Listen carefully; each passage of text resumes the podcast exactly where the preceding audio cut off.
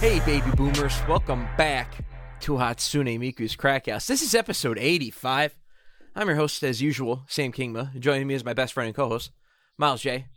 Miles, it feels like it's been a while because last week we did the crackies. So it's it's back to normal scheduled crack house nonsense tomfoolery that we do every week. No pun intended, by the way. Yes. What what have you been do what have you been uh what have you been up to? Uh, I you know I got content for this week, Sam. I got I content for this week. content. Oh, thank God! Because whenever you said Miles, what have you been up to? That means Miles, I got fucking nothing. You got to carry Not- this episode, man. You got to take oh it to no, the no, end no, zone. No, no, I, I, I, a part of me almost started with Miles.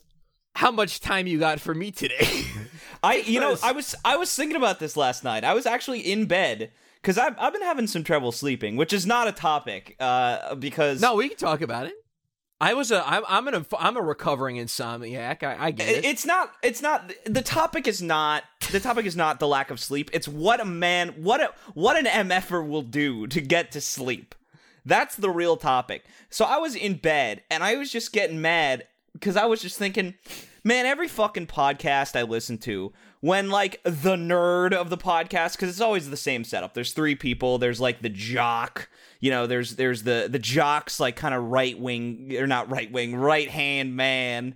And Maybe right wing. Usually right wing, and then there's the nerd, right? You have the ju- like that's like the come town dynamic. Like Yeah, you the, have yeah. the co- the come town dichotomy.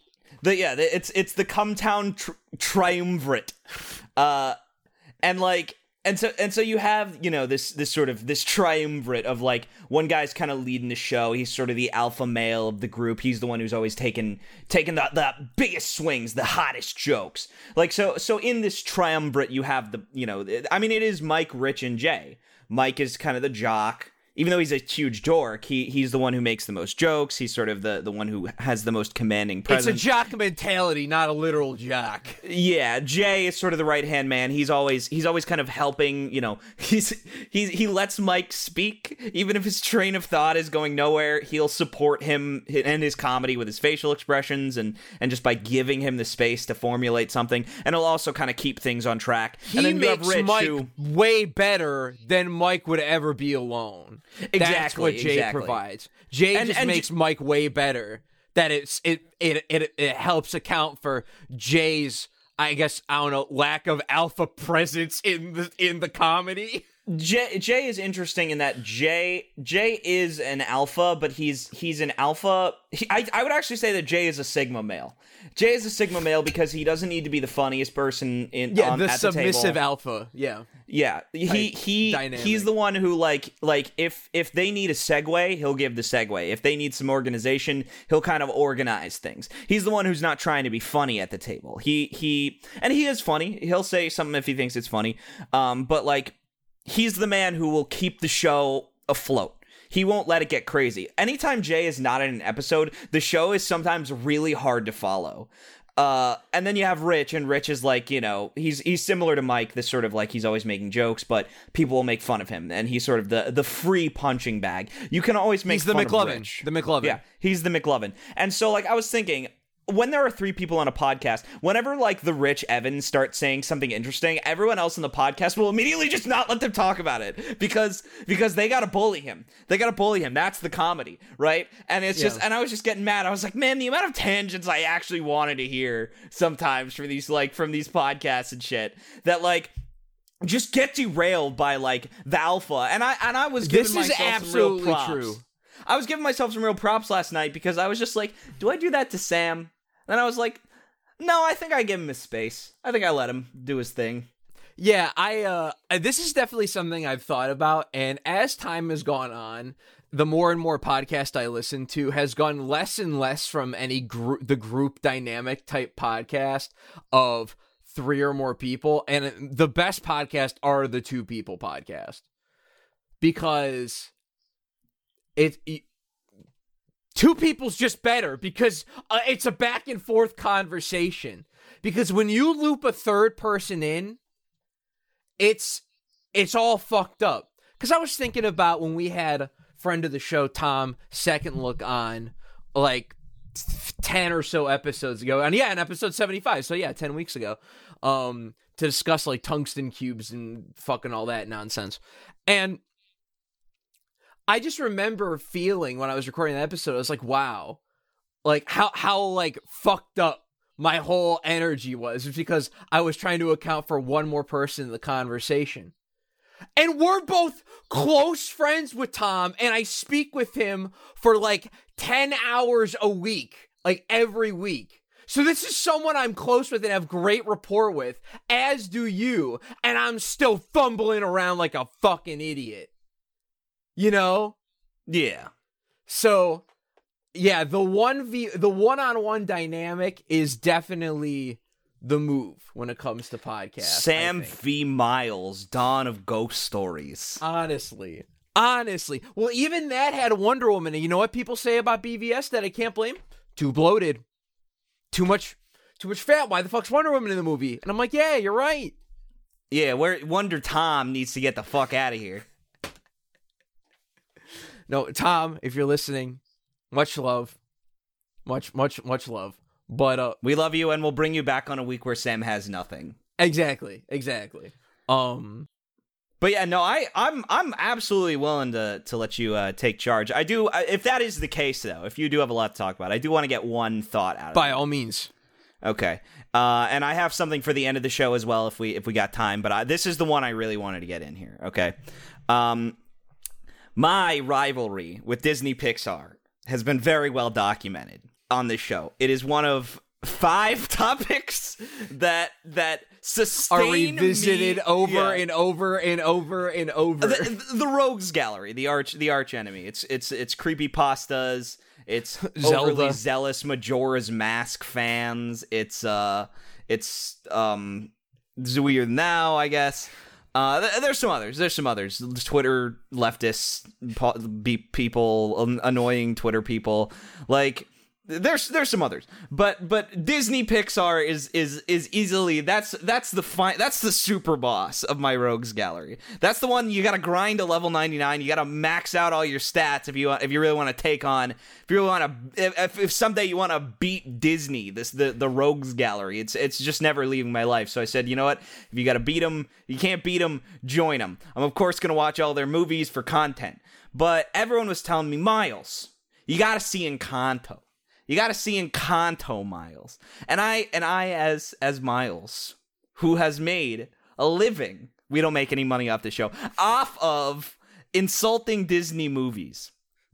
I said, "No. There's no way I'm going to like this fucking movie. I'm not going to see this film. Everyone's going to tell me to see it and I'm going to pretend to have an opinion on it where I'm going to say, "Yeah, I thought it was good, but I had some problems with it." And everyone's going to be like, "What problems?" And I'm just going to be like, "Yeah, the story or something. I don't know." Some not everything i don't know fuck it. What do you want me to say? I didn't i didn't love the story. I, all right fine. Let's let's just leave it at that. I, I don't need to say anymore. So that i could avoid having to be frustrated once again at the missed potential or at the sheer unadulterated mid of these fucking movies. But my mom bless her the only reason i watch films said miles i want to see encanto tonight. And i said you know what? Fine let's watch Encanto. Sit down and watch Encanto. Uh, and uh, 90 minutes later, by the way, doesn't that just make your heart sing to hear the, the that number 90 minutes for a film? Yeah. Doesn't it I'm just already lift feeling your positive. spirits? I'm already Yeah. feeling positive. 90 minutes later, I lean in and I say some words I have never said to my mother, which is, Will you have sex with me? I'm just kidding. I didn't say that. Uh,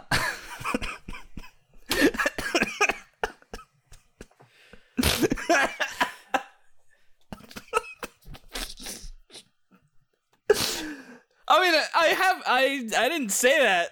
I could like that was I didn't say it to her ever, so I guess the joke still works. But no, I I actually for the first time in my life around my mother, I used the word based because that's how I actually felt about Encanto. I said that's a based movie, and my mom I think just uh, interpreted it positively. Um, but it's finally over. I can finally heal. Disney made a movie that I loved again, like truly loved, and I'm you know what? I'm happy. I'm I'm happy for them. Finally. What's the movie about? I, I, I, I, I didn't have any interest when I saw the trailer, which of course we badmouthed. uh, Yeah. on the podcast, infamously. and I acknowledge Uh. and I acknowledge that I would end up seeing Seeing Red, and I'd probably think it's okay, uh, like I did with Soul, and like I'll probably do with Luca, where I'll have to eat the mayo and admit that it's not a travesty, but I'll still hate it anyway, even though I don't hate Soul. And I haven't seen Luca, and I like Coco, and uh, sh- I don't know, fuck Pixar. They make, but, but you really movies. liked Encanto. it is weird to think that that our problem with Pixar is that they're just okay. Like like most Yeah. things we would be fine with them being okay. Like Yeah. consistently okay. But like we know, we know better. We have It's lived because through better. because yeah, we lived through better, and it sucks now. And it's and it's not and it sucks compared to what it was specifically. And you want better because we've gotten better. like if DreamWorks released all of Pixar's 2010 through two, uh, 2011 through 2021 content, I would be like, "Damn, DreamWorks is on fire." Except for Yeah. maybe Cars too, I guess. I don't know. I mean, it's all Um, relative, right? Yeah, it's, But- it's literally all relative. Like again, like you're you're comparing the Good Dinosaur, which is not a bad film in the slightest, to fucking Ratatouille, Yeah. Toy Story, and, and The Incredibles. Incredibles, like, Yeah, like these truly like iconic pieces of pop culture that are recognizable by millions upon millions of people. Like, not just that, but shit. recognized as masterpieces, like consistently like masterpiece tier movies. But yeah, so Encanto is the story uh, of a bunch of brown people um, who they all sing and dance, and that's the film. Um, but this this movie sounds like the least Miles core film of all time. First of all, Lin Manuel Miranda did all the music. And I have an impossible disdain for Lin Manuel Miranda because he's basically uh, Dwayne and Brando steer, but, but he doesn't he doesn't have misogynist lyrics. But like Oh, all man. his oh, are like bummer. That's that's part of the fun of Dwayne and Brando is this old 2008 humor. I'm right, right? No, I absolutely. like, kinda part, right? part of the fun of Dwayne and Brando is is their lyrics are just heinous. Like, because they're not great lyricists. They're not good at like at at like they're not really clever. Brando is more clever than Dwayne, but Dwayne has the voice that is just way more fun. Uh, and his his like voice is just more raw. His lyrics are more raw. I mean, like his lyrics are literally like, "I'll face fuck you," like, like, and, and that's that's that's his uh, that's his lyric, just screamed.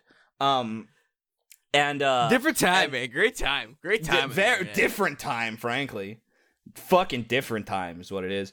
Um, but like, yeah, like so. So Lin Manuel Miranda is the same like fucking mid fucking mid tier uh, musical talent where all his rhymes are like are like slant rhymes that you'd write in like a fourth grade poem to your mom. So like, what? Give me some bars. Give me some bars.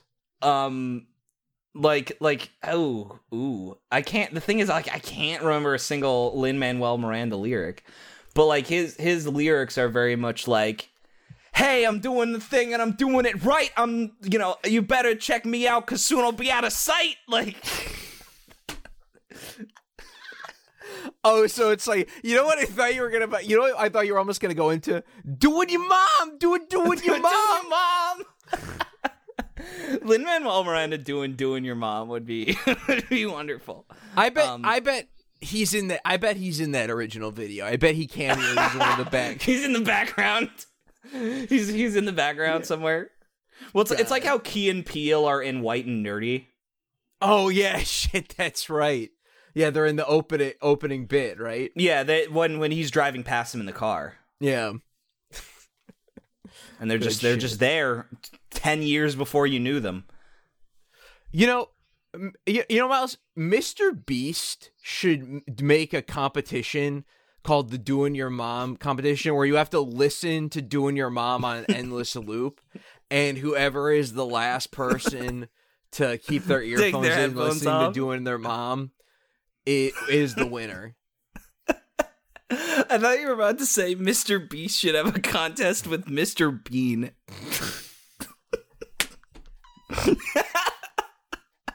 You mean you mean you mean Mr. Beast should have a boxing match? That's with Mr. Bean.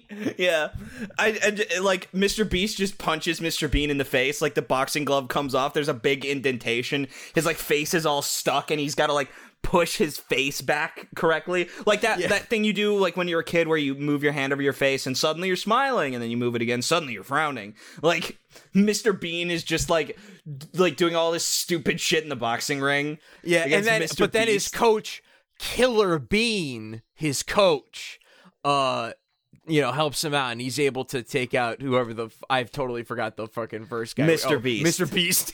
Mr. Beast, who, by the way, his coach is Michael Biehn from The Terminator. So we have uh, Mr. Bean, coached by Killer Bean, Killer Bean. fighting Mr. Beast, coached by Michael Biehn. Michael Biehn. We had an awards show last week. Yep. just just to remind you of, of Yeah. the caliber of content that we're that that the the the, the tiers of It's similar to. Pixar. It's similar to Pixar. Remind you of the level of quality we are capable of hitting and how we are not hitting that this that week. level. Yeah. All right, but Encanto, I'm not going to do a whole story summary because who cares? Um, but in, in, Encanto, because no one wants to hear me It do a story always summary sucks of when you like something, right? It always sucks ass. It sucks coming onto the podcast and liking something because because then I'm like shit. What do I say? What do I say? Nice things about this this great movie. Uh, I mean, look, animation superb. Lin Manuel Miranda does some some heater music. Um, the plot there there are zero villains in this movie, Sam. There are zero villains in this film. It's just it's just all people who don't agree. It's people who just don't agree arguing about what they think is right and what they think is wrong. And and Sam, I'm gonna spoil the end of the film because fuck it. Go for it. Like so so everyone told me it's about a girl, her entire family has powers. And they're not superpowers, they're fucking stand powers. It's like bullshit. I mean, there's Oh, one who has super strength, but like one of them can like make flowers bloom and that's it. Like, like she's literally just fucking golden wind. One of them is literally just Tonio Trussardi who heals people with her food. Like one, one of them has super hearing and she can hear people whispering really well. One of them is literally weather report, controls the weather based on her emotions, and one of them is a, is a shapeshifter who like is just like a bratty teenage boy, and his whole thing is he just shapeshifts to annoy people. It's like Okay. it's great. It's great. It's a fun a fun premise. Um and then and then one of the uh oh yeah, then there's a little kid and he can talk to animals, which that's also a stand, I'm pretty sure, but I don't I don't know. Anyway, they're all stand users. It's a family of stand users, except for one girl who's Jonathan Joestar. She can't do okay. anything. She's got no stand, right? The the only family member without a stand besides Abuela. Uh, this movie is Giga Colombian, which is kind of great because, like, white people just don't have stories. White people just don't have any new stories to tell. All right, we we just rehash Avatar again and again. We don't have any stories anymore. Like. Colombians though, like they're like, guys, we're sitting on a fucking gold mine of stories you ain't never heard. Do you know what Quetzalcoatl is? Let's talk about that guy. Like so so it's great to see all these Colombian movies, right? That Yeah. just just represent Colombian things. It's new to me, and I'm happy for it. Uh and and like so you got this girl Mirabel and she can't do anything. She's got no powers, but but you know, she's supportive, she's got a good heart. And then there's Abuela, the grandma, and she also has no powers, but she's really obsessed with this family has a candle that gives them all powers. It's the stand arrow, right? So you got to you got to get your your stand power from the candle, as well as the 16 digits on the front of your credit card, uh, four on Three the back, on the ex- back and the expiration and expiration date. Yeah, so like Mirabel has no powers, and there is a prophecy by a guy who is in the family named Bruno who disappeared. By the way, another JoJo connection character named Bruno, Oh. um, who can see the future like King Crimson. So stand users, all of them. Um, but uh, he sees a vision that Mirabel ruins the miracle that gives them all powers. So I'm like, cool. It's a movie where Mi- Mirabel's got to save her family and her magic, and she's got to, you know, blah blah blah, reunite them. And like, I was just like, at the end of the movie, she's gonna get her powers, because of course, Because of course that shit happens, right? Anytime someone doesn't have any fucking powers, they can't get In to the end of the film. powers, Yeah, they're in a world get of some powers. fucking powers. They're gonna get some fucking powers. Sam, she doesn't get powers at the end. She just has to live with the fact that she's a human being, and everyone is like, "Oh my god." It's fine because you're a rational, decent person who can do a lot of things because you have a big heart. And that's and you don't get powers. You don't get any powers, and that's okay. And I was like, fucking nice. Great. She doesn't that's have dope. powers by the end. There's a shout. Also, by the way, a, chat on another great piece about a series of powers where someone loses their powers at the end. Full Metal Alchemist. That's true. That shit's hot. That shit's hype. That moment's so good. I also like in Little Witch Academia when Shiny Chariot loses her magic powers. And she just doesn't get them back at the end of the story. She just doesn't have them anymore. She just can't fly Pretty, anymore. pretty damn, it's pretty fucked. There's Yeah, a it's great, uh, there's an awesome fucking scene in uh, My Hero Academia where someone loses their fucking powers and it's fucking awesome. Yeah, I just like when these characters don't get their fucking powers. Like when all they want are powers and they don't get that shit. Yeah. I want a million dollars. I don't get that shit. or or or even better when they do get powers and it's some fucking psychotic heinous shit that sucks ass. Yeah. Like I I started reading uh I started reading Chojin X, which is by the guy that did uh a Parasyte with the fucking the, the, hand. alien hand. Yeah. Um and he he's just a guy he's got a different type of art style. They're letting him like it's I think it's an online story. It's only updated like w- like bi-weekly or something. Um and the chapters are a little longer. But the main character's like whole power and gimmick is he's like a fucking vulture. And he has this disgusting fucking plague bird face. And he just looks fucking terrifying. But he's a vulture and he's not like some crazy fucking basic ass bitch thing, you know? Yeah, like like when your main character's power is they can punch really well, you know that you're you know that you're not really scraping the the, the originality barrel here.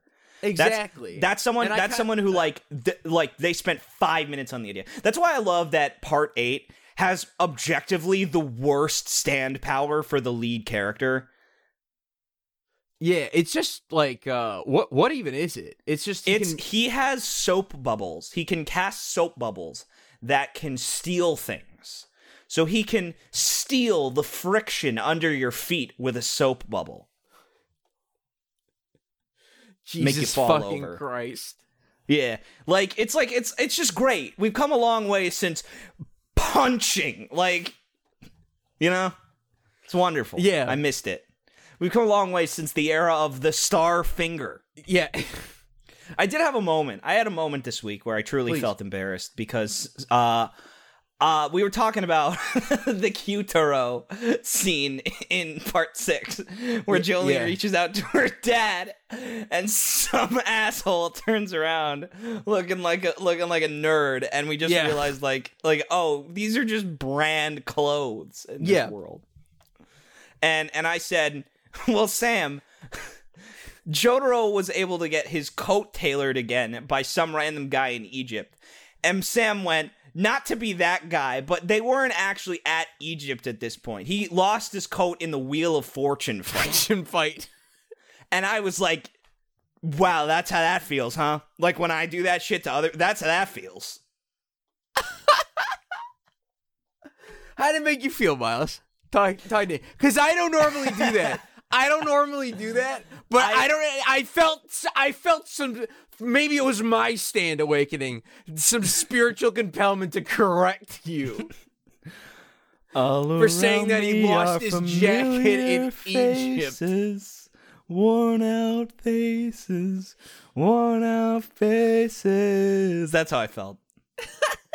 I was Spider Man walking across a building, just dejected while things explode behind oh, me. Oh, dude, that that first of all, you know that that scene, just the regular scene in the game, opens on Moonlight Sonata, right? Like, know. That's the real. First of all, that's not the meme. That's just the how the game opens. It's fucking awesome. And then it starts playing some monologue shit about like Luke Cage being like, "You could have fucking saved this city," and MJ's fucking bitching at you, and Spidey's all like, "I don't fucking know, man." Like, as all this shit just happens.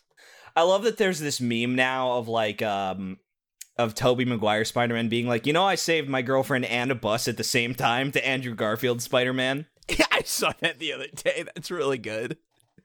That clip is so awesome.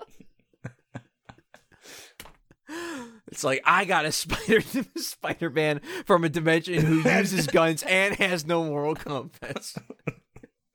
He's just a sniper. It's just a Spider-Man with a sniper rifle. Fucking big boss in a Spider Man skin. Uh, I actually, you know, I do have a lot more to talk about this week, but Sam, you asked for it.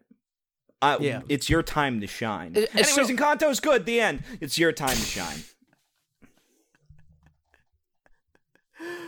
Miles, I, I'll give you a fucking. I'll give you just a handful of fucking choices. What do you want? What do you want? What do you want to hear about? You want to hear about the Dark Knight trilogy? You want to hear about uh YouTube videos? You want to hear about Nioh? You want to hear about fucking game list? You want to hear about um kids TV?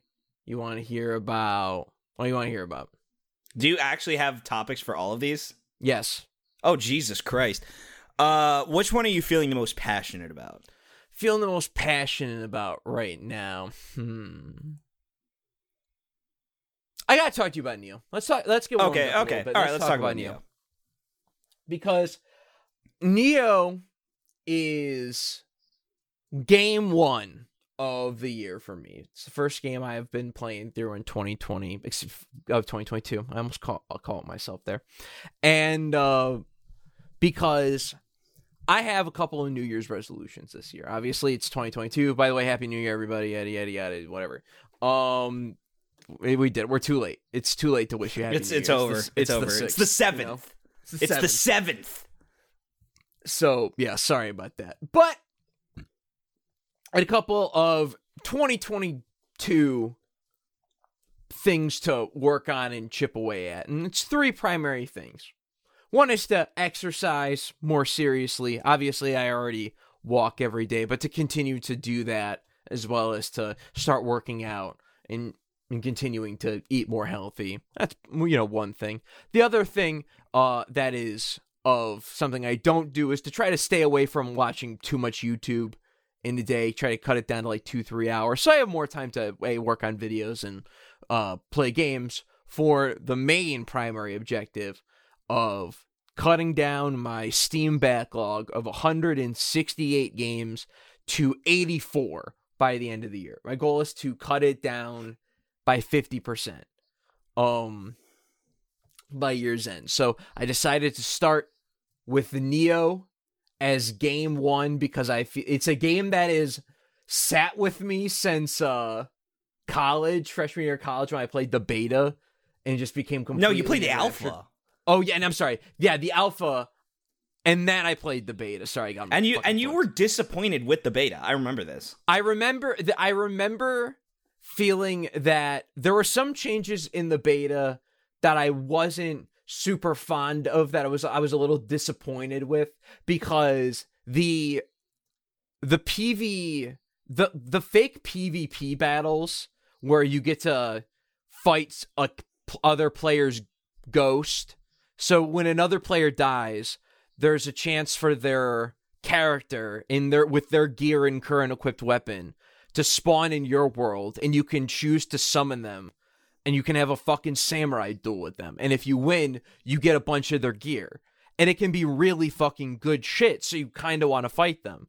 Um and back in the original games, you were you would be kind of like locked in like a sort of combat stance where in order to sprint away you'd have to like hold the A button and like hold back from the encounter. And it kind of like you- do you understand what I'm saying? It sort of put you in like a context sensitive um situation with the analog You were Z and how you targeting moving around. forever. Yeah, you're it's like yeah, you're Z targeting and you like slowed down and you like really felt like you were engaged and that it would take a lot to like pull away. Where like now in Nioh, it's like, all right, you summon a fucking sam, you summon one of these samurais. All right, you fucking sprint back a little bit to like a safe location, and then you fucking duke it out. And the combat's fucking immaculate, which is kind of why I wanted to talk to you about. It is like I think this might be my favorite melee combat in any video game. I I fucking love it, dude. I am obsessed with the stances. I think you're great because it lets any weapon you want to play with kind of do anything. So I'm using the Odachi, which is the really big ass fucking sword. Um and it's one of the strength weapons, but it has a lot of range. And what's great is my mid-range attack is a nice horizontal swipe, so it's good AoE, and my heavy is a, a thrust attack. But then I have a high stance, which is for power damage dealing on like one specific enemy. And for enemies that attack really quickly, I have the low stance where you're not only able to attack fast, but also be a lot more agile and dodge around all quickly. And that works for every weapon. And you take that and you couple it with just the great back and forth of Dark Souls type gameplay of like waiting for the enemy to attack or do something, reacting to it by either guarding or blocking or moving out of the way or whatever. And that sort of dance you do with the enemies. But you you take all that and you add in this whole other shit where you get to make your own custom fucking combos for what you want to happen and in what stance. Meaning that you get to have access to all these different moves for all these different potential situations you can find yourself in. And you just have kind of full creative control over your combat before, dur- and during fights. And it's awesome. It's just a great level of freedom. And it's packaged in a really hard but like, you know, I found to be like it's fucking really tough. Like this game's hard, dude. But it's totally fair. Like totally doable and totally reasonable if you like practice and like just see how things work and learn how the systems work. I thought it was boring.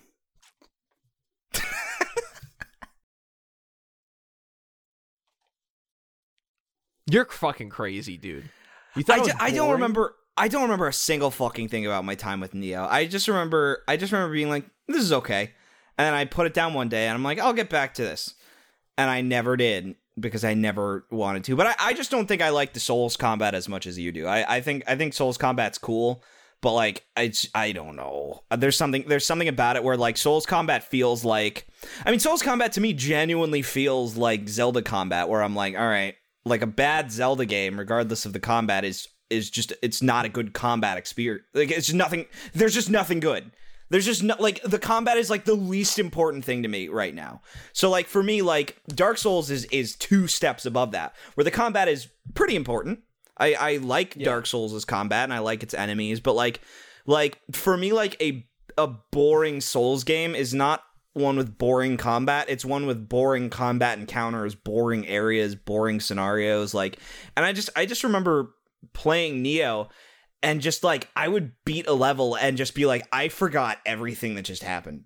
I don't know what just happened. Like I just would enter this like zone of just being like, all right, go forward, clear out the enemies, find your way through the level, beat the boss, and then I would do it. And then the next day I would be like, what the fuck did I even do in that game? What did I do in that game? Because I, I remember liking the combos. I just remember not liking or even remembering anything else that happened the entire time that I played. And, and, I think a lot of it had to do with like just the mindless amount of loot in that game. Just like that you would just get like yeah, a, it's it's yeah, it's like a fucking it's a lot. It's a lot. You would you would just get like like two versions of the same armor and I would they would just have stats that I didn't know what they did and and one of them increased by 3% and one of them increased another one by 5%. And I'm like, I don't know what either of these things do but are they good for a Kusarigama? I don't know. Yeah, it's it's yeah. What I what I've come to what I quickly quickly learned in Nioh is that all you want to do is you just want to every fucking piece of armor's got a nice little number attached to it. And when it comes to armor you just want to pick a armor class so either light medium or heavy whatever like whatever you're most comfortable with. And then you just sort by that class and every so often every time you hit like a new shrine or whatever just like check your your equipment if you have anything n- new but you don't even have to really do that that often because if you want to if you like if you find an armor like set that you like in between missions you can just go to the blacksmith and just kind of auto level whatever piece of equipment you like with another similar with another same type of equipment of a higher level in the part in in your in your inventory I, mean, I might have to revisit it. Like, but why would I revisit Nioh when I got Sekiro on sale? Oh, have you played it? No. Fuck! Why would you fucking tease me like that? But I'm just saying, I, I between the two samurai games, I think I think. I'd Which you also, by the way, didn't like Sekiro when you first played it. But my hope I played it for an hour though. Like to be fair, I played it for an hour. It's it's one of those games where you have to get walled for the first three hours of your playthrough, break through it, and then see how the rest of the game goes. Because I mean, because Yeah, that's all kinda. all these Souls games. You just you get walled for as long. I mean, and that's Shin Megami Tensei. That's like. I mean, just like any uh, Hotline Miami, that's any hard game. You spend a certain amount of time being walled, and then once you break down that wall, th- you've won the game because you can do the rest of it. You just got to get through the wall. Yeah. And so and and so like I just didn't get through the wall. I had an hour at a friend's house and I didn't have time to get through the wall. Yeah. Uh, Sekiro's so, uh, Sekiro's so fucking good. Although I, I'm just, I'll prepare you right now. This, do not expect a, a Souls game. It's like a PS2 action game. Is like the oh yeah, I know. way Yeah. to d- describe I mean it's it. Tenchu. It's it's Tenchu but without stealth. It's Tenchu with no stealth. Yeah, which is awesome. There, there is like, it, it's it's it's the best stealth ever in Sekiro because you can like do it or whatever, but you literally like do not have to engage with the stealth whatsoever. But you can. I think you mean some- that that's the worst stealth ever. That's the absolute worst kind of stealth on the planet. well because stealth sucks. Fucking, it's terrible. Like I don't want to fucking do this shit in Sekiro. Like I don't want to have to fucking sneak around in a goddamn Souls game. It's it sucks in, In Sekiro. It design- sucks in it sucks in like Assassin's Creed. It sucks in Shadow of Mordor. It su- like it sucks in those games. Like that's uh, but here's the thing. That's why it's the worst stealth. Don't put it in the game. Just make me just make me engage with the combat. Yeah, Just make the me game do it. does that. The game that's the thing with Sekiro is the game does that. The stealth is there. I feel like more is like a like flourish of the game in f- making you feel like a shinobi samurai. Yeah, the like stealth that's is there as a literal role playing element. That's Yeah. what it is. It- yeah, exactly. And not to say that it has like no uses ever. Like there are a couple of boss fights where you can like I know like the corrupted monk, like if you play your cards right before that fight starts, you can get two stealth kills on him before you can engage the boss if you like like go about encountering him the right way. It's like kind of weird and goofy, but if you do it, you can like signi- make that fight significantly easier. Well, yeah, I mean that's that's like that's all stealth though is weird. Stealth is at its best when it's weird and goofy. The the more like like the more like stripped down and realistic it is, the more it sucks. Um, so so that's that's that's kind of my thing with Sekiro. I, I am gonna derail us from one because I I do have a story that I just remembered. Please. Okay, I had a job interview today, right? So it was over Zoom. You know, put on my nice shirt, shaved, all that. Then I remembered there was one obstacle between me and a successful interview. The giant Hatsune Miku poster behind me that is visible at all times. Now, you have to understand the layout of my room is very specific, okay?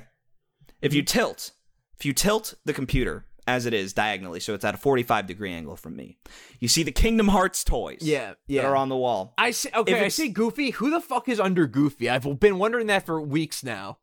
That's Pluto.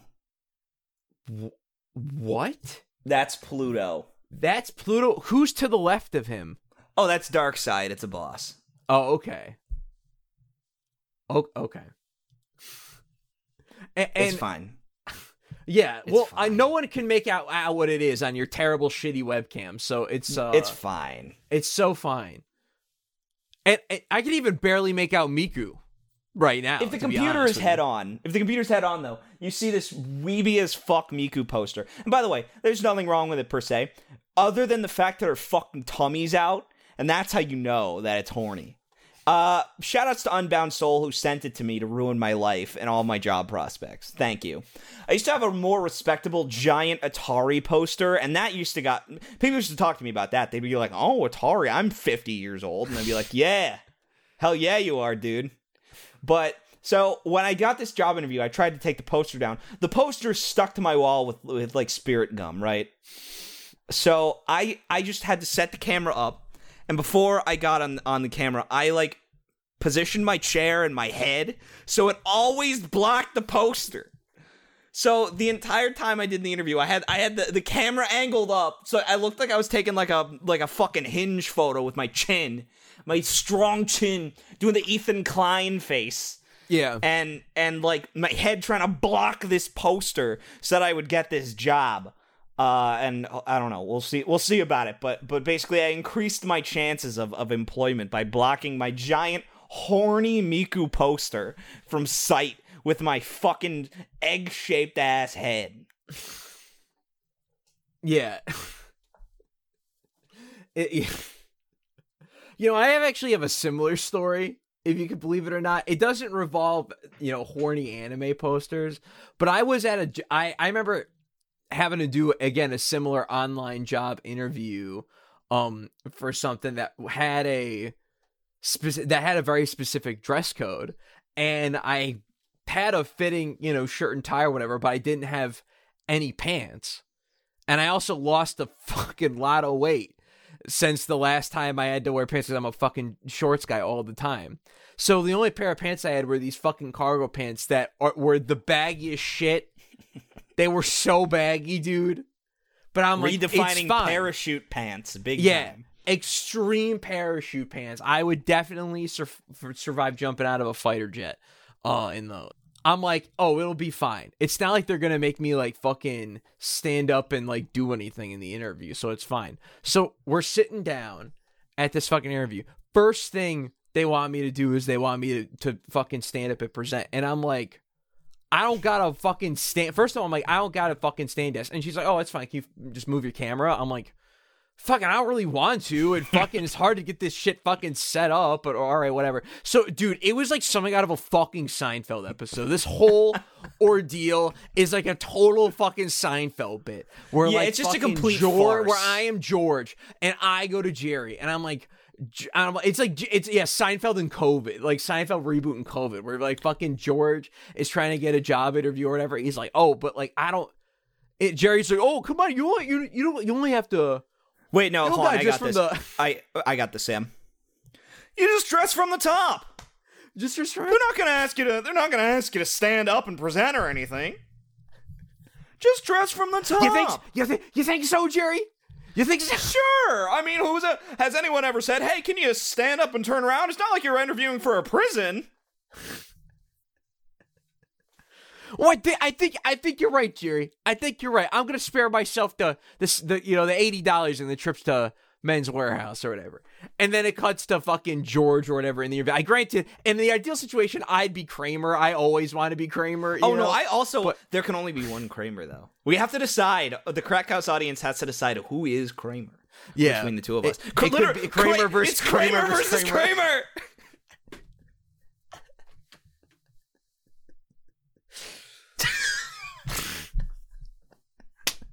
Sam Kramer versus Mile Kramer. We got so excited at the same joke that we had the same joke based on an outdated movie reference. But the uh I, anyways, I'm George in this in this situation because this is something that would happen to George Costanza for sure, right? Yeah. Maybe Elaine, maybe Elaine. Uh, it might happen to Elaine, again, but- but, but this is uh, 2021 reboot Seinfeld, and we would get canceled for using a woman for for this having her stand up or whatever. The guy, the boss, would get canceled, or we can get Unless away it- with it being a- George Costanza. unless it's like a female boss, right? And she and she's like uh like Elaine's not wearing pants, right? And Yeah. and so and so the the female boss asks them asks Elaine to stand up and present. And, and Elaine is like maybe maybe Elaine Here's the thing, Elaine just had sex. Right? This is how this always goes. Elaine just had sex. She's throwing on her clothes. She's like, "Oh no, I'm to be late." Doesn't have time to to put her pants on, right? And so all this stuff, she hurries the guy out of her apartment, gets in front of the thing, does not have pants on, and then she's interviewing like a like a girl boss type, right? The girl boss is like, "Girl, that blazer looks so good." Like you know, they're they're building each other up. She's like, um, "Do you have do you have a, a matching pantsuit?" And Elaine's like, "Yeah, of course." She's like, "Oh my god, can I see?" I, I, don't. I don't really know about that one. No, no, no, no, no. I'm really, you know, I- I'm really into fashion. Like, I, you know, I would love to. I would just, I want to see what, what, you know, what, what you're wearing there. And she's like, you know, I, I, I don't really, I, you know, I don't really think that I like the fit that much. Like, you know, it's. And she's like, show me the damn pants. And she's like, okay. and then and then and then and then the bass line kicks in. Yeah. The cut cut to Elaine at the restaurant. So you didn't get the job because you didn't wear pants? It was your idea, Jerry. Jerry. Well, I didn't think that she was gonna be interested in seeing your pantsuit. I thought she would only compliment the blazer. Nobody notices pants. Women notice pants. Women don't notice pants. So fucking so fucking ridiculous. So needless to say, I didn't- like like uh, George and Elena, I didn't get the fucking job. Um Because you weren't wearing cargo pants. and also and also like and also I for the life of me could not fix my fucking camera. Like I would be back and it was like I was like out of frame. I was like Miles, I was like this the rest of the uh, interview. It looked like fucking this. Because I By just the way, could this not is an audio only program. audio only program. I Sam, could Sam not was hunched over like Gollum the whole interview, is what he was trying to say. Yeah. By by the way, Miles, do you know they're fucking making a Gollum game? What what the fuck is up with that? What, whatever did. made you stop and think like, man, Gollum? That's a character I want to play as a fucking in a video game. The the weird part about it is it's not as in a it's not like game. a it's not even like a Gollum game where like you play as like you know it's it's not like like a Quantic Dream game where you play as Gollum and you gotta like argue like you argue with, it's like you play a Smeagol you gotta argue with Gollum right like and and it's like a choice based game where you determine if if Smeagol is freed from the influence of the ring or something it's like is it's like an open world adventure game or some shit It's like isn't it yeah, and it's like with stealth and shit, and it's like what the fuck? Who wants Dude, to I would just play Styx. I would just play Styx if I wanted to play a game where I play a little oafish troll who's got to sneak. Exactly, because at least, at the very least, Styx is a video game original character whose whole gimmick is that he was built around and for a video game. Like, Miles, did you ever stop to consider that part of the reason why a lot of these movie based games don't work is because a lot of these characters in movies would not be fun to play as in a video game? Yeah. I mean, it, it would it would be like like like John McClane is is generic to play as in a video game. John McClane is cool to watch in an action film, but nobody is clamoring to play as John McClane because you can play as John McClane. It's called over the shoulder, third person, behind the camera action shooter from the seventh to the ninth generation. Well, actually, consoles. well, actually, Miles, you could play as John McClane in a Top Gun. Um, excuse me, Die Hard Arcade. Uh, You can also play as him. You can also play as him in the NES game Die Hard, a top-down shooter. Yeah, shout out Die Hard Arcade Go. Arcade Go. Uh, that game looks fucking. That game is sick. Like John McClane is good for an arcade game, like Yeah. where, where it's just a But generic that's- John McClane skin. That's also. By the way, that game has nothing to do with Die Hard other than it takes place in a building that is also named the Nakatomi Plaza, right? Like Yeah, but but like but you have ninjas jumping out from behind drywall, shit like that, like just video game shit. yeah, exactly. It, and I actually don't know if there are ninjas in the Die, Die Hard game, but I'm I feel pretty confident saying that there's probably some ninja like enemy in the Die Hard game. oh eh, yeah, for sure. When you Um, fight Carl, the big like the big um European guy, he's like six feet taller than John McClane, and he's got a lariat attack. Like Yeah, I mean, because he, he jumps off it, the screen, and there's a big like silhouette under him, and you got to avoid it. Yeah, that's definitely some fucking arcade, arcade, like '90s arcade bullshit. Uh, that's also like House of the Dead and stuff. But um, uh, yeah, there's only like a couple of like movie characters that are that are, have been consistently fun to play as in video games. Like I think like James Bond is one Yeah. of them. Because he's all gadgets. Yeah, he's all gadgets and guns and cool cars and shit. Works. See, like, Batman, which is not a, not a movie character inherently, but he's generally an, like Batman is more fun to play as than Superman in almost every way. Yeah, well, granted, Superman. Ha- I I feel like we need a great Superman game, and then we can be the judge of, of I, the, who's truly the thing fun about to it is that like I think a good Superman game is possible, but not anymore. I think I think we missed the boat on a good Superman game being something that people would want right now, because a good Superman game is Just Cause Two, like like where Yeah, where you are. honestly. It's Spider Man meets Just Cause Two, where where like the combat is like mega destructive. oh yeah, I mean, because that's how I feel about like uh like the the prototype like Hulk game, right? Like that's a great superhero superhero game because it really captures like what it's like to fucking be the Hulk, you know. And by Yeah. and also Spider Man is like another great character that is just a perfect for video games. He's got great movement and he can fight crazy. He's got great villains who make for great boss fights. Like Yeah, a lot of crazy like like Iron Man is actually really shitty as a video game character. He's just not good because like as many like like cool attacks as he has, no one knows what they are. right, just like beams and lasers. they're and, like, beams and, lasers missiles. and shields and shit. Like no one cares about his his you know his his attacks, his abilities. That that's kind of the thing about Iron Man. Like like there's nothing inherently cool about him as a video game mechanic character because you know the one thing they can't do have anything involved with the suit. The suit can't malfunction. It can't need repairs. It can't have durability. It can't like the suit I mean, is it could. It could. it could, but but Marvel would never let it because they need to make people think the suit is like badass and awesome and indestructible after the first movie. I will say this: like, there is because there is a Iron Man game, and it's in VR, and you're actually in the suit, and I think that's a pretty good implementation. No, that's of really how cool. to do an but Iron Man game. Yeah, but that's the point. Is it? But- it- but it's around the suit. It's around the suit because the VR experience is I am in the suit. I have the suit's interface on my screen. I I am channeling the suit's energy in my hands. Like it's not interesting to press the square button and fire generic Iron Man beam number 8.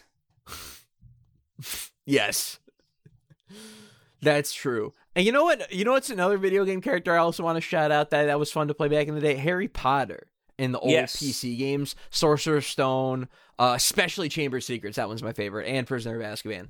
Uh, all three of those PC little platformers where you just run and jump around and fucking shoot spells.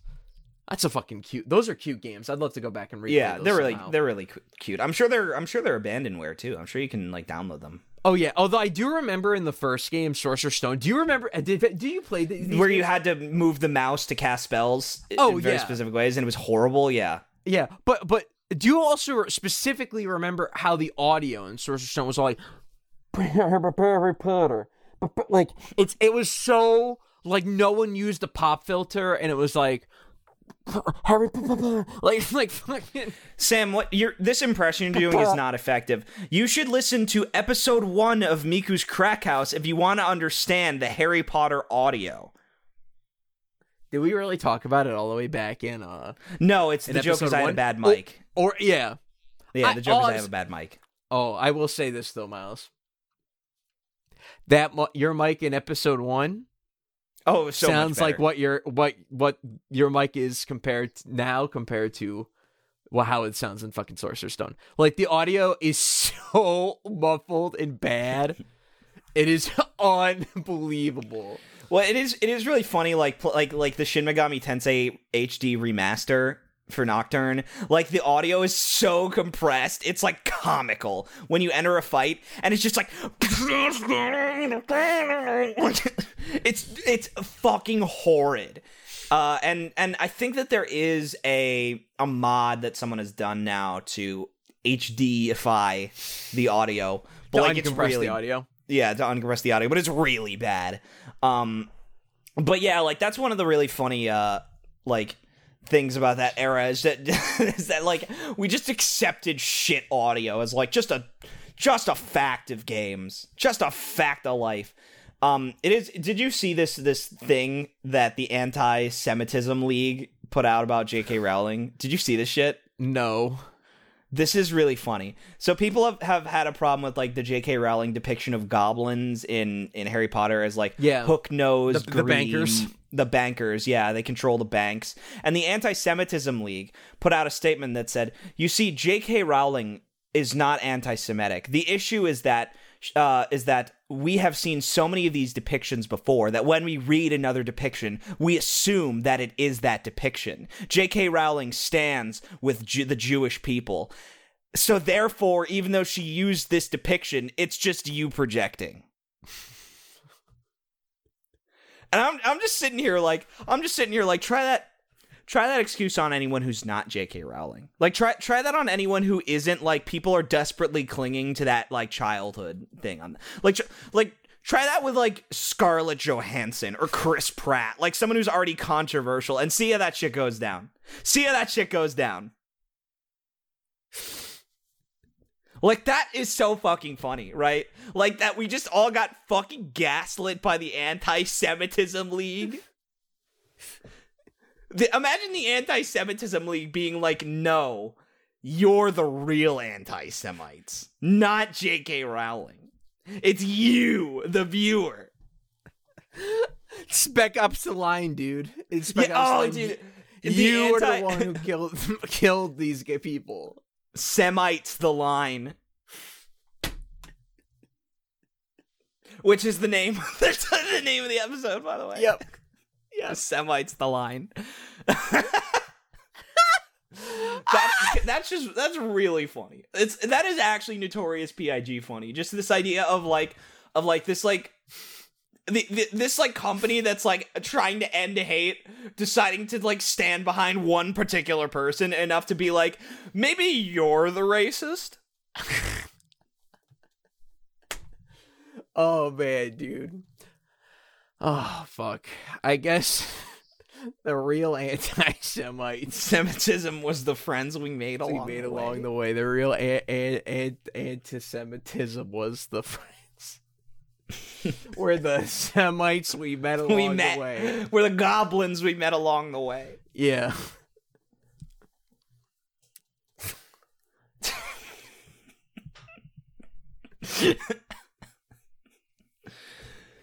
That's just really funny. It's just really funny to me.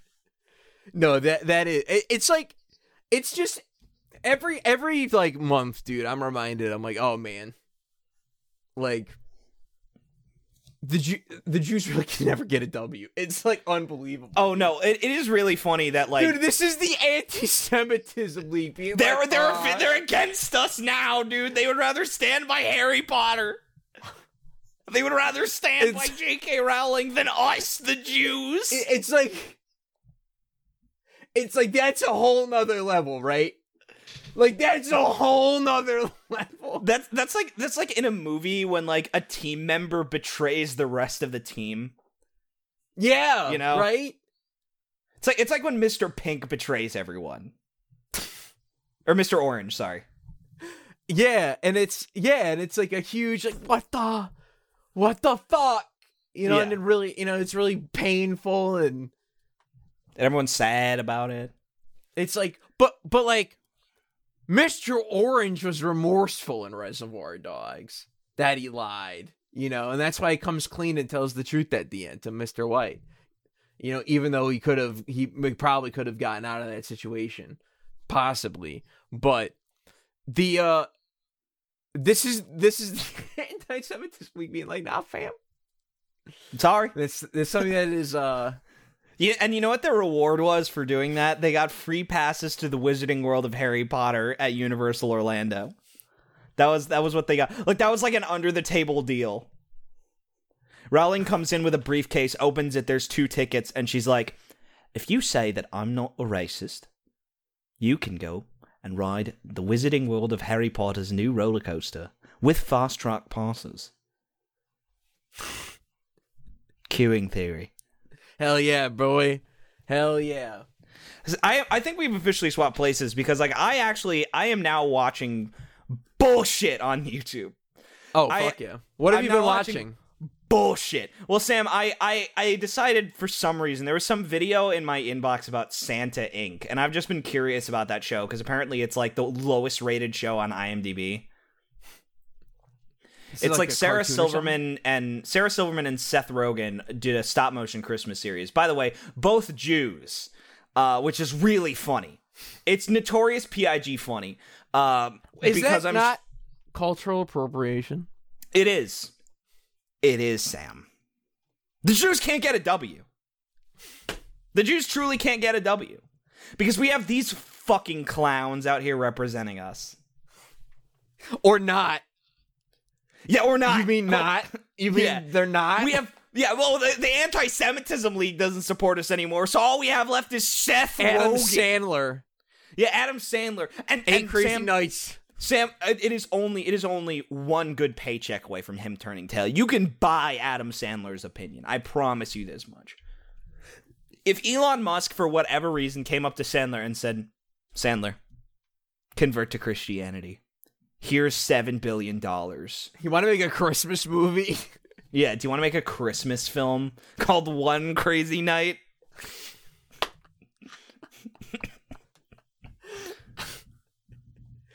It could be no. It could be one crazy night, or twelve crazy nights, The 12 or Crazy Nights, yeah. twenty-five crazy nights. Advent Children. Here's all right. Here's the plot to Adam Sandler's Advent Children. Adam Sandler on Christmas gets a knock at the door from from like an agency, right? You know, are you Mister Dinkbutt? Like that's his name, right? And he's like, he's like, he's got a boner. He's got morning wood, like st- st- through his boxers. Like he, like he just finished taking a dump. He's got like his morning coffee in his hand, and and uh and like the agency is like, yeah, I'm um I'm from the sperm bank agency. Uh, it turns out you have 25 children, and all of their legal guardians have died in an airplane crash, and now you have to take care of all 25 of these children. Oh my god, dude! Hold on. First, let's pause for a second. Let's pause for a second to talk about how how real this shit that sh- shit felt to me up until the fucking twenty. they all died in a plane crash. Up until maybe that of like this idea of like an Adam Sand Adam Sandler in an Adam Sandler movie has twenty five kids from some sperm bank nonsense Yeah. seems totally re- legit, right? This all seems totally real, like a real film that already exists. I love this bit. I love this. So they all die in a fucking plane crash, like Lost or whatever. And Yeah, or, or or maybe they all they all die, you know, in, in various accidents, right? Like they all die. They all, all of them die in various accidents, or maybe maybe oh maybe there's different reasons all the children have been given up, right? Or th- Yeah. their parents have died, uh, divorced, and they're going back into the foster system. All these things, right? And so every every kid has like a little different backstory. So there's a scene where he's like, well, well when it, uh, he lives in like a dumpy, shitty, you know, apartment, right? Or like a, Yeah. a shitty house. He lives in like a bungalow, right? Like one floor, one bathroom, one bedroom. And uh, he's like, well, well, when, when, when, when do they arrive?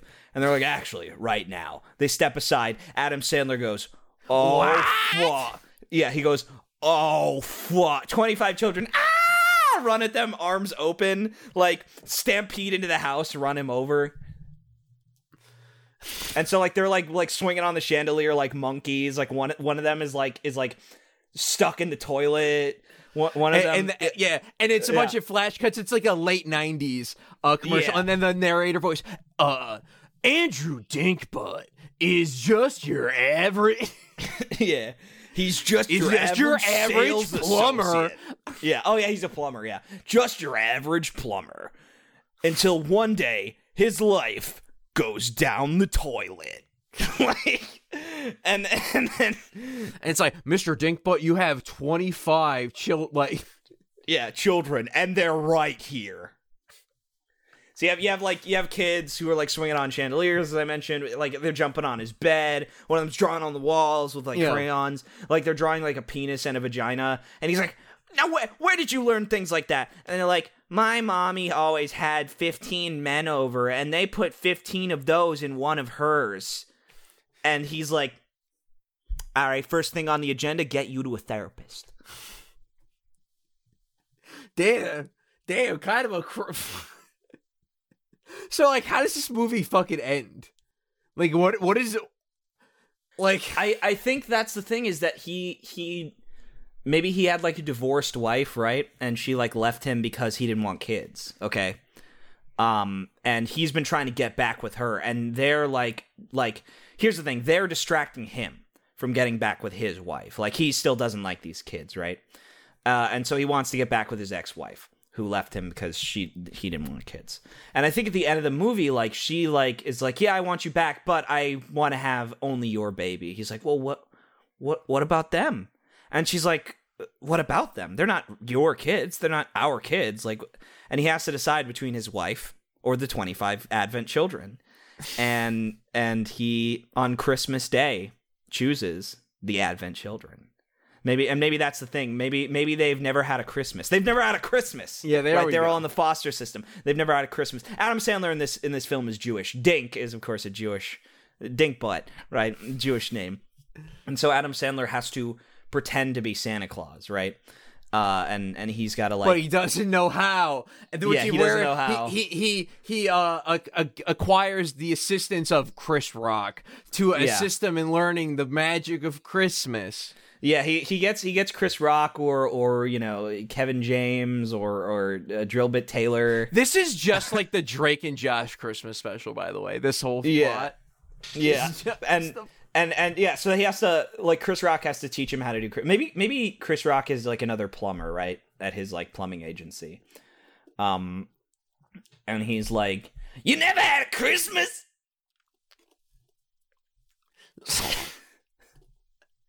How are you gonna be Santa Claus? You ain't never had a Christmas. And then, and then he's like, well, like he's like, he's like, what's there to know? He's got a white beard and a big red suit. You know, Yeah, six You don't even reindeer, have- eight reindeer. yeah. you don't even have a chimney. Yeah, well, he just comes in through the front door, right? The front. Think Santa comes in through the front door.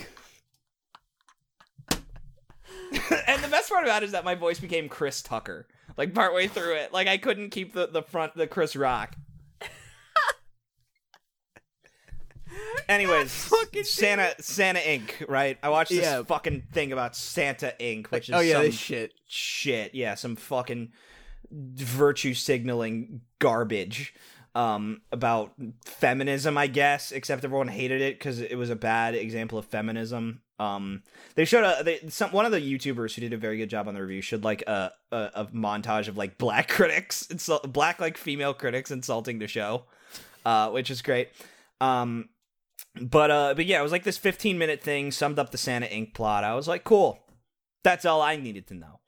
Uh, and then YouTube was like, "Oh, you watched one thing about a Western animated property? How about ninety more things?" And so the entire, uh, like for for days, my entire thumbnail recommendations were like like default cartoon like character designs, like so it was like the Rick and Morty style, like Yeah. or like the the Adventure Time regular show style, like people drawing themselves in that style with their own like rant sona. You know, yeah, yeah, yeah, yeah, yeah. and yeah and it was just like these titles that were just like like um man ben 10 was was wacky or like you know shit like that yeah, yeah, yeah, sh- yeah, like Billiam, uh, Jordan Fringe. Yeah, jo- I got a Uh, lot of Jordan Fringe, and dude, I have never seen a more. bu- he bust ass. He makes a lot of content. I have never seen a more boring YouTuber than Jordan Fringe. It's it's very it- it's it's it's the nature of how fast this shit comes out. Yeah, It's- like- like eh, that's the thing. He His- goes. his he does not are- go into detail on anything really. His scripts are 11 minutes long, and it's just him recapping what happened. And occasionally, he will throw in what you what you perceive as a joke. Sam, I would like to explain the difference between a joke and a perceived joke. Okay. Yeah, please. Now, all we do on this show is tell perceived jokes. There's not never been a single joke told on Miku's Crack House because a joke is is a, is a meticulously thought out. Se- I guess actually we do tell a lot of jokes on this show, right? Like you know, where where you try you set something up to to prime the viewer's expectations, blow them away with the punchline, right? A perceived joke is when you don't say anything particularly funny, but you say it in the way that imitates the delivery of a comedian, Oh, right? yeah. So like he would be like I saw I watched an episode about the the finale of Camp Lazlo, right? Uh, and how how the finale of Camp Lazlo was crazy. It turns out it wasn't. It was a malignant situation where like this shit happens all the time in anime, but no one like but who gives a shit? Where like turns spoilers, it turns out it took place in the the Rocko's Modern Life universe, and Heffer shows up, and Lumpus was an imposter the whole time, and it, I'm just like. I'm just like, isn't that like a Konosuba gag or something like some shit like that? Like, doesn't that happen like once a week on like on like what whatever fucking TQ or some shit like that? It's I don't I don't know. Like it's like like but he was just like this shit is bananas, right guys? And I was like, "No. No." yeah. Um. But but every every joke was him being like, which I I guess that is supposed to happen, you know, like or li- like he'll he'll be like, so he decides not to wear clothes anymore, which I guess is a solution to doing laundry, and it's just like, I'm like, man, what are you doing? What are you doing, dude? uh, Can we start a GoFundMe to send Jordan Fringe a joke book? I don't want to start beef with Jordan Fringe. 101 wacky kids jokes. We'll send it to Jordan Fringe. He'll learn how to tell a joke. And, and, and for the record, I don't have a problem with YouTubers not telling jokes. I just find it so funny when they sort of like they they feel the, the, the like, half-hearted, the half-hearted the attempt half-hearted effort. Yeah, like just just the fact that like he has joke deliveries, but not jokes, right? Yeah. Like so so that's that's one of the bullshit. So I watched two Santa Inc videos and one of them was by like a 17-year-old and I was like, "Oh, this was written by a 17-year-old." Where like he he was like like explaining like he he was doing that thing that used to used to cut out of my own like scripts when I was like 19 and or 20 Yeah. however old I was when I was doing like video essays where you would just cut out like big swaths where I was just giving examples of shit that everyone knows like Yeah. where they would they would like be like this is the thing about a joke. There's a setup and a payoff. And i know i just did that shit but i did it to explain the difference between a joke and a perceived joke. Like that that's that, like it's it's not like that fucking shit Nietzsche nichijou video essay where the guy like explains the basics of comedy where they're like you have to understand that when a subversion of expectations happens that's a joke. I'm like thanks bud. Yeah i needed this because i'm seven years old. Um and I haven't read 101 wacky kids jokes. So like so so I got that and it was like clearly written by like a 17-year-old who was doing the the nostalgia critic thing of just being like this trope is overplayed. So and I've been getting all these these recommendations from some fucking series called Trope Talk and I'm like you actually could not fucking pay me to watch this shit.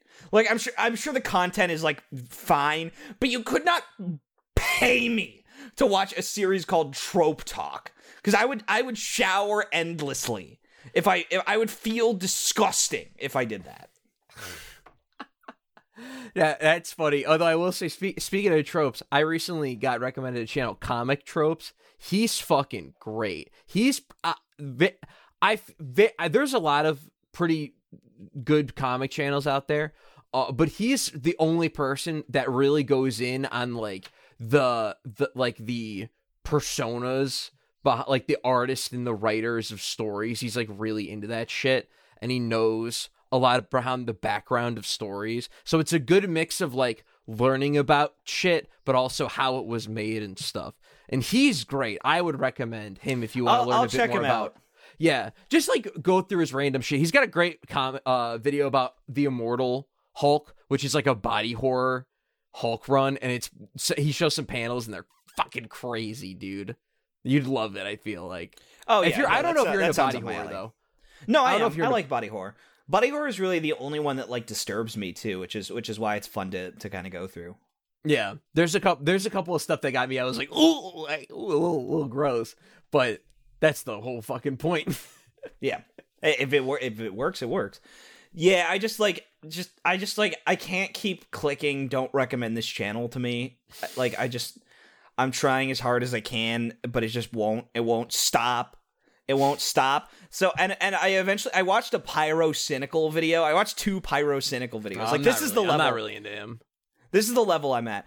I, I'm not either, but but he did win me over by making nothing but Hideo Kojima references for maybe ten minutes. Uh, and I was like, okay, well, at least we speak a common tongue. At least we speak a common tongue. But like, it is interesting, like, because he really is just like like generic. Like, other than his editing being sort of like hyper energetic and very like reference heavy.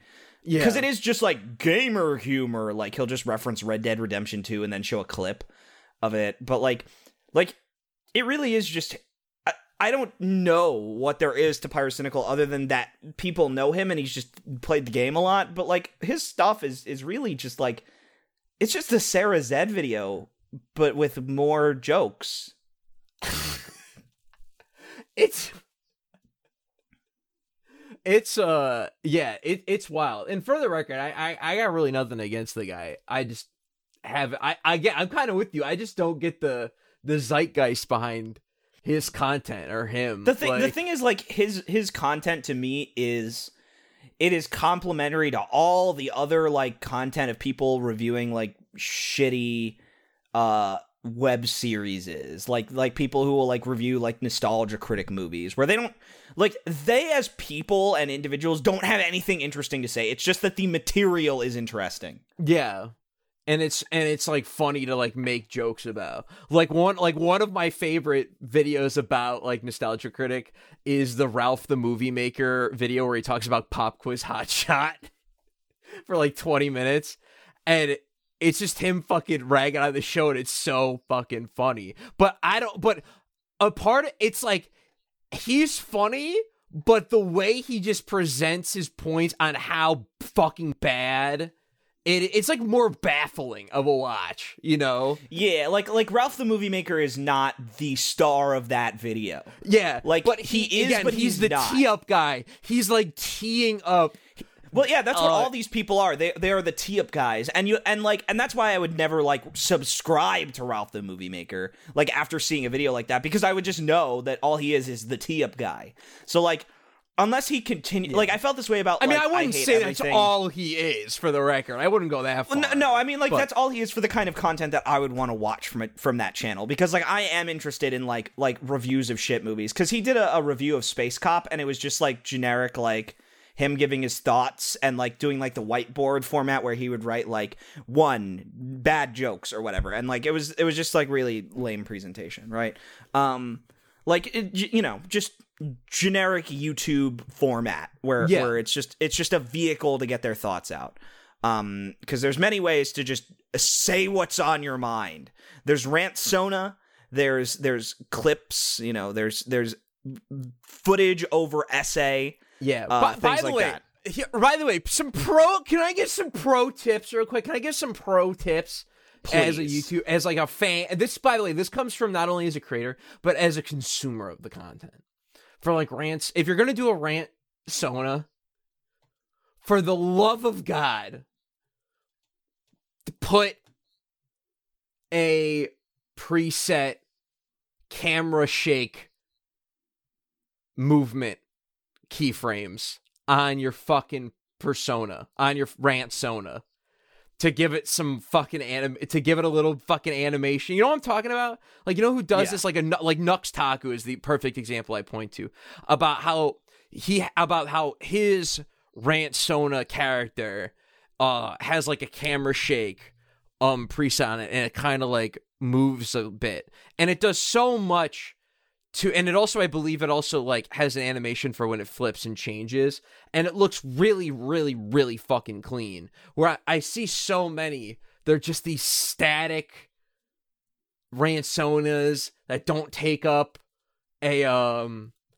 like too much of the screen. Like i like this makes me so bad i hate to fucking I hate to fucking bash on him but uh kato uh, like an anime channel I used to be like a really big fan of, but recently I've just I've kind of fallen off their content. And one of the reasons why is, is because Hoodie started doing this rant Sona shit, where he he, he has it, it, him in a fucking little prof- chibi professor outfit, and it only takes up like a fifth of the screen because Miles, you can't make anime content on YouTube anymore, so you got to do this shit.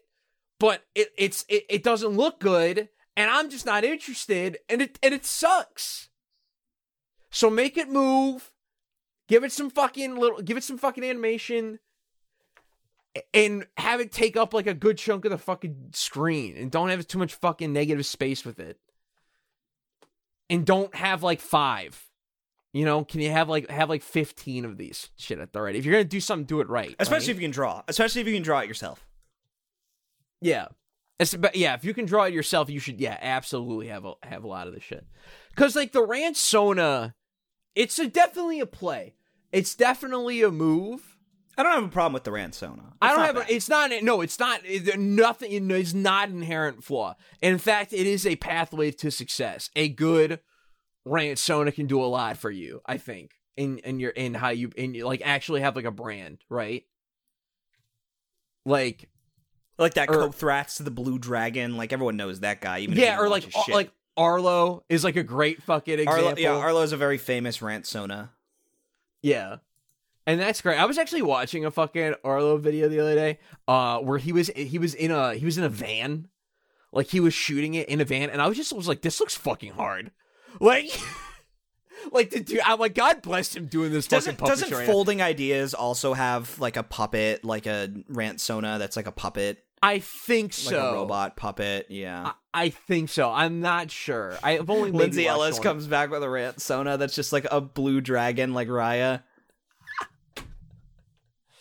No, I, I, I think if Lindsay Ellis were to come back, it'd be like a, one of those like basic bitch ass Muppets. You know the ones I'm like talking about. It'd be one of Oh those. yeah, yeah, one of those. But uh it's a yeah. it's just it's, so weird to like finally be Sam and just like just put bullshit in my eyes for six hours, like and just and it was just one of these moments where like I'm like shit, year's already off to a great fucking start. you see why I wanted to cut down on it now, right? Yeah, no, I totally do. And and it was just like this it was just like a lapse. It was just a moment like where like but like leading up to New Year's, I just didn't have anything to do. Like of course I didn't have anything to do. Like no one was hiring, so I couldn't put in job applications because everyone was, you know, closed down for the holidays. So there was no new job listings from like the 27th to the 3rd of of January.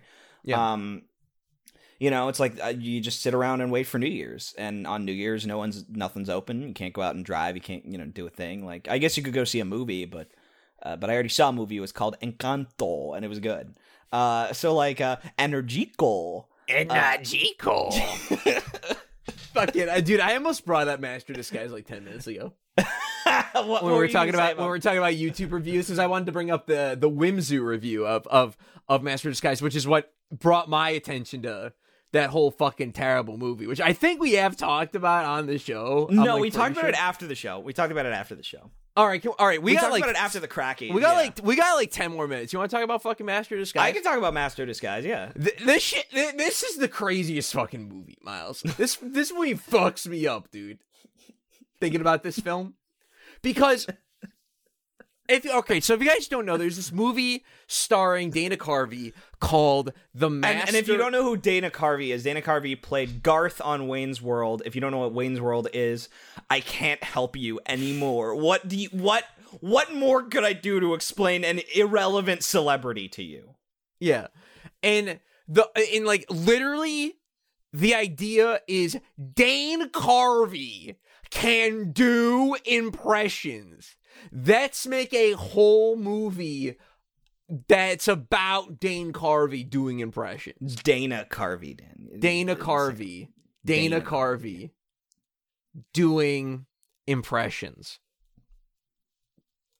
So the movie is called Master of Disguise, which by the way is one of the all-time like funniest names. Oh yeah. The no, it's not Master of Disguise. It's, It's the, Master. Master of Disguise. It's like the like Master uh, of Disguise. Yeah, it's up there with like the the like the 2007 first person shooter Darkest of Days where you time travel and like kill Indians and like and go with and with like m- he- au- a- automatic machine guns and like reg you know modern day military equipment in like the Civil War and shit. That's Darkest of Days. That's one of the other like funniest fucking names ever because it tells you everything you need to know in the same way that the Master of Disguise tells everything you, and nothing. It says Yeah. everything and nothing because it tells you that like th- this movie has no identity. It doesn't know what the fuck it is. Uh, but it's about the Master of Disguise. yeah. And what you learn in the movie is that like the the being the Master of Disguise is not like a. It, you know, it's not like an escape artist. This isn't It's not. It's not a Houdini shit. skill. It's, This it's- isn't Houdini You know the movie The Prestige, where like like that that is about like being a magician, right? Yeah. Like it's it, like The Prestige and being a magician in general. It's it's about it's a skill and it's a create creativity thing. and it's a No. performance thing. This is a fucking spiritual shonen energy source that gives them the, the powers to become the master of disguise.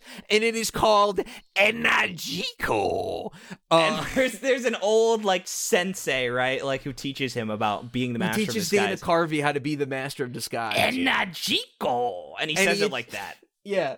And, and he introduces Energico. And, and it's like, what the fuck? so Dana Carvey starts doing all these impressions which are just like so bad and you just it's it's uh, Miles you feel embarrassed. it's one of the few times when I've watched a movie and I have felt so deeply uncomfortable cuz you know what it reminds me of? It reminds me of being in college and uh, watching someone in one of my film classes who pushed one of their friends who you know is not into this creative shit into a project and to watch them just like struggle on camera through something and and and like their friend just didn't care and you just it's embarrassing I, I have a really story about this actually.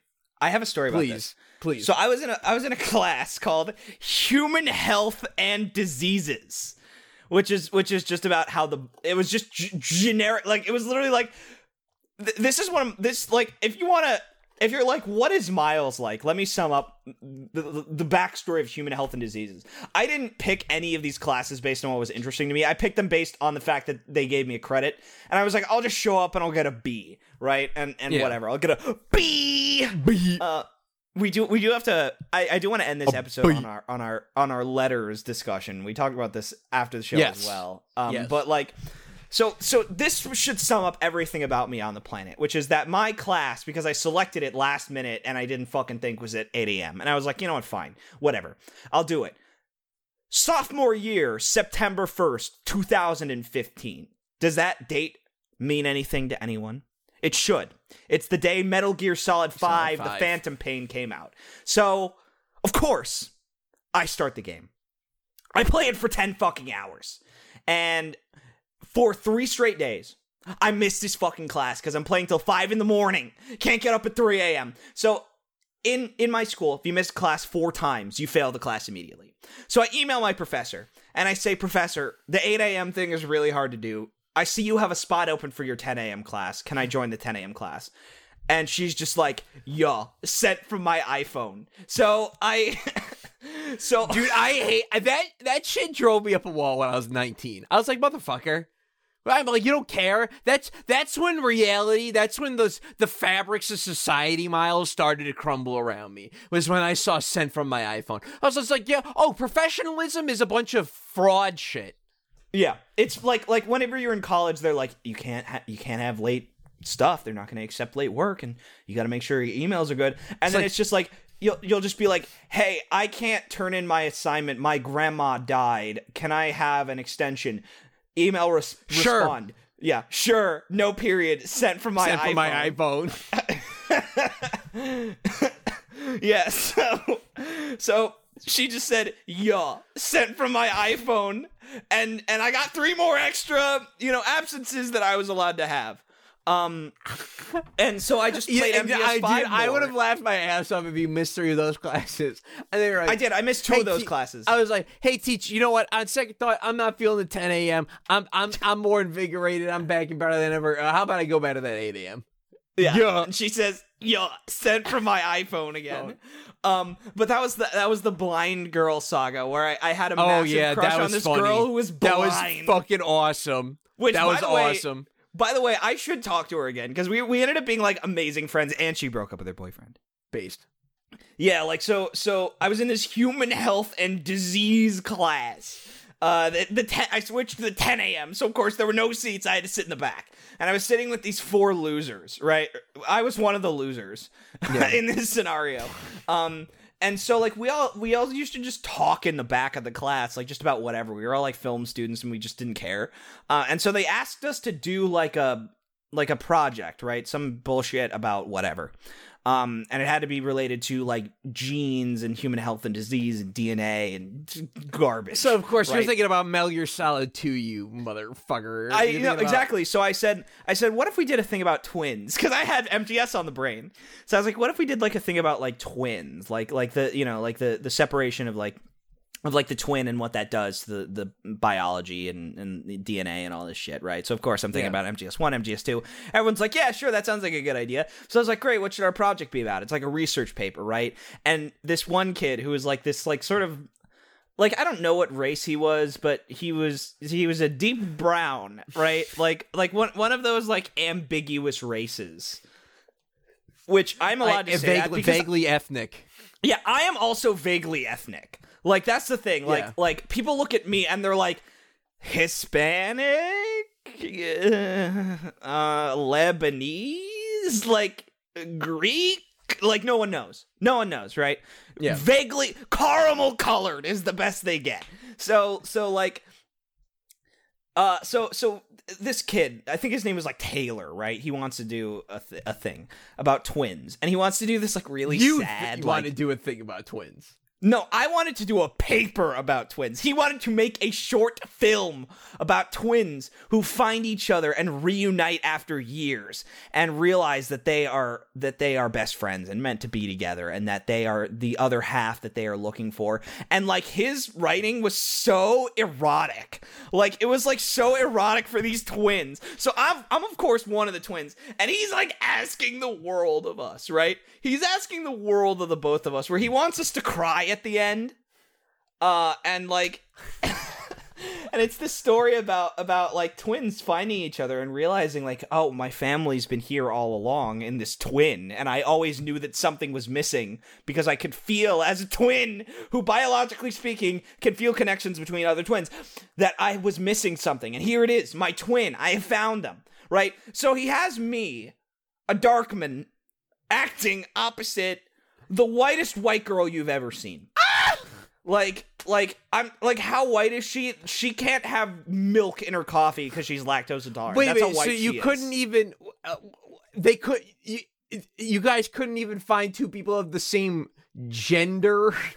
no we were we were in we were in first of all you could be a twin like a, a twin and, and not Oh, but I Be- thought the yeah. whole idea is that. Uh, oh that's like, yeah like identical twins can do these things like fraternal twins cannot that's just a thing like Yeah. that but so but he didn't do he didn't care this was just an excuse for him to make a shitty movie so like we're we're in cl- we're, we're in class like we, we go to this we go to I think it's his apartment or someone else's apartment and we're shooting his shit film right Yeah. and so like he like asks God, you're us to me cry yeah he back. like he like asks us to cry. And so i remember very specifically there is a scene where there's a conversation where i'm asking her if she can make drinks because she's a bartender. And i'm throwing a bunch of different drink names at her right? And at some point i'm supposed to say sex on the beach? And she says i'm a pro.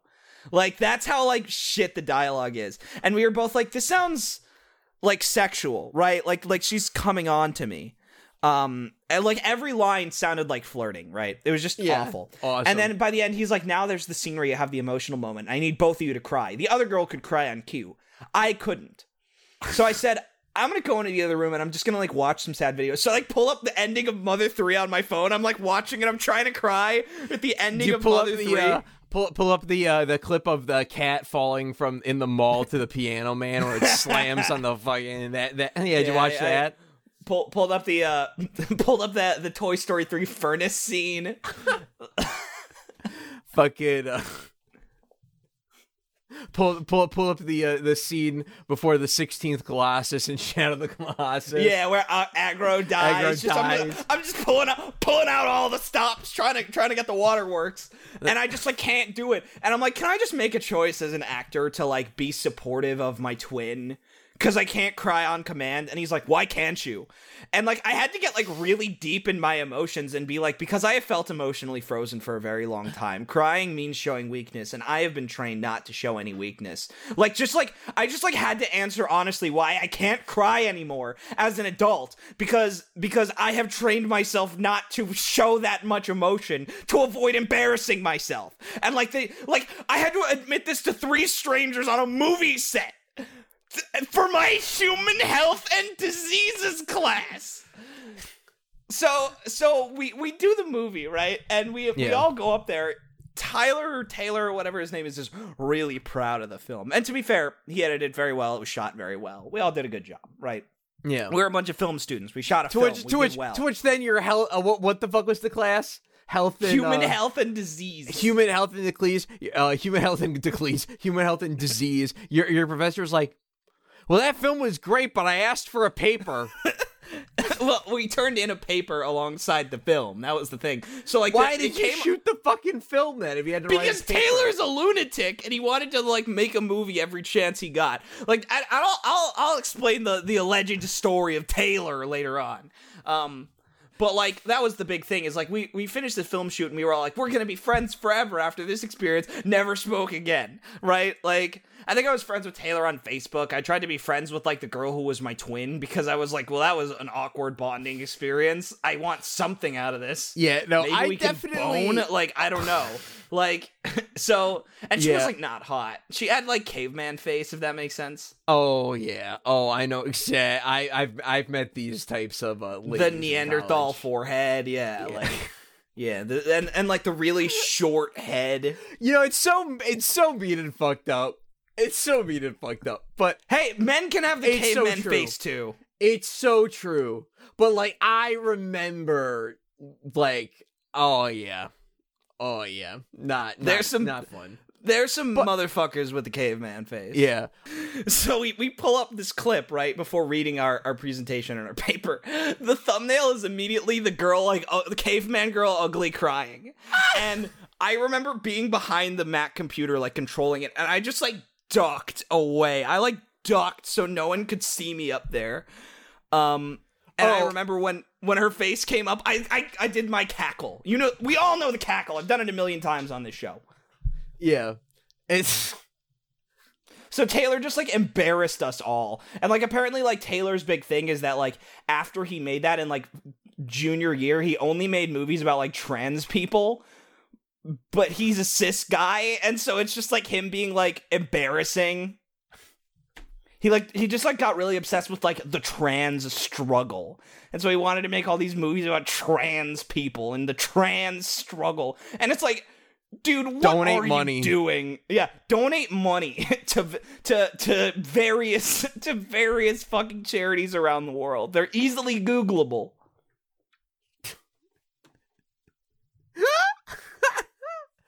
You know, that reminds me of the time I uh, had to do a voiceover of a of a scene for class, and then we'd have to go on and like talk about it.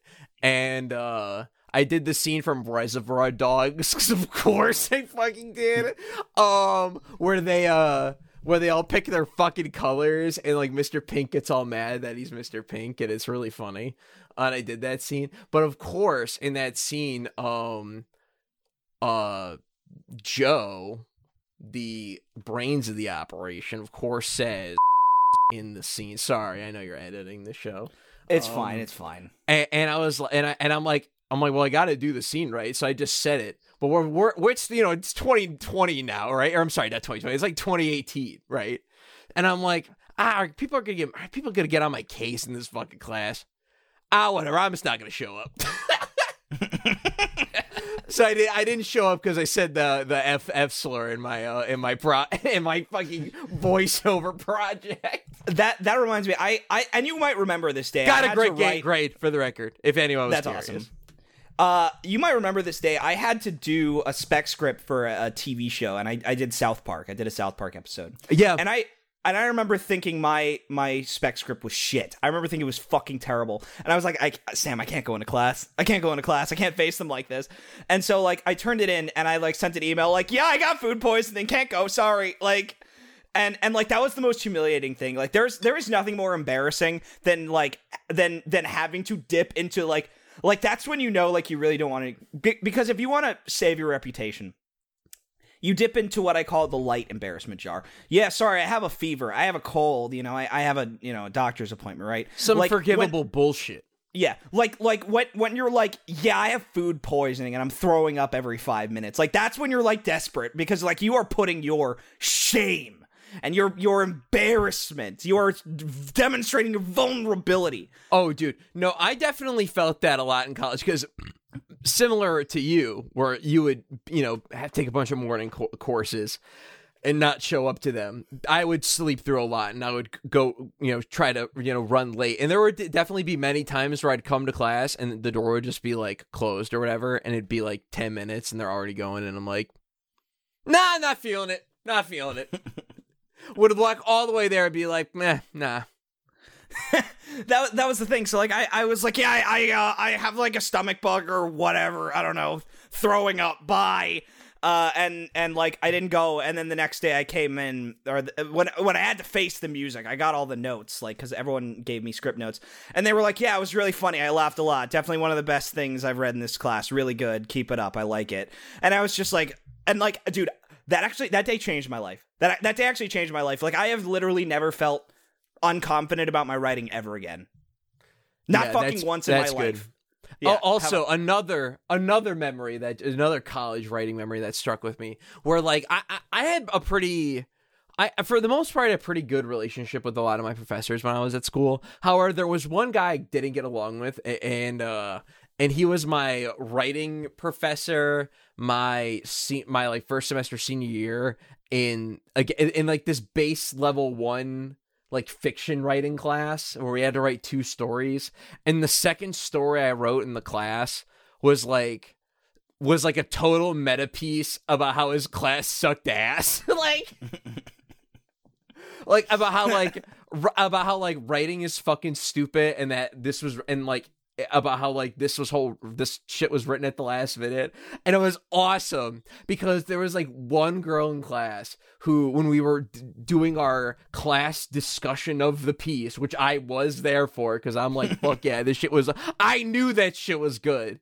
Because dude it, dude just to tell you how much i didn't give a fuck the the the piece ends on the character like like uh like falling asleep, going on all these tangents and falling asleep as he's trying to write out the, this piece and it ends with him falling asleep on his fucking keyboard so it's like a page of just fucking nonsense like yeah, it's just it's, it's just like D D D D D D D D. yeah, it's like yeah, D D D D G F K, uh, and then it like ends off, and then it because it's all in like it's all in like text posts like type stuff, and then it it's the following morning, and it's like what the fuck, I fell asleep, and it's all this shit, um, only for the the him to get it back and get a good review, anyways. Uh, yeah, I got a D in that class.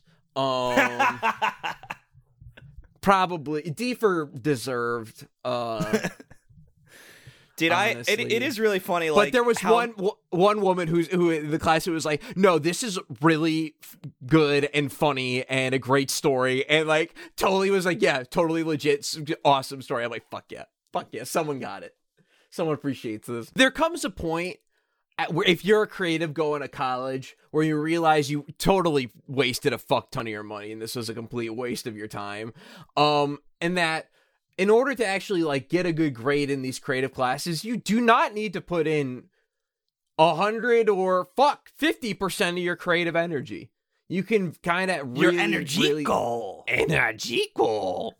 You can use your energico to uh to just fucking be the master of uh disguising your dis- I masterfully ideas. disguises my laziness. Yeah. yeah, and there you fucking have it.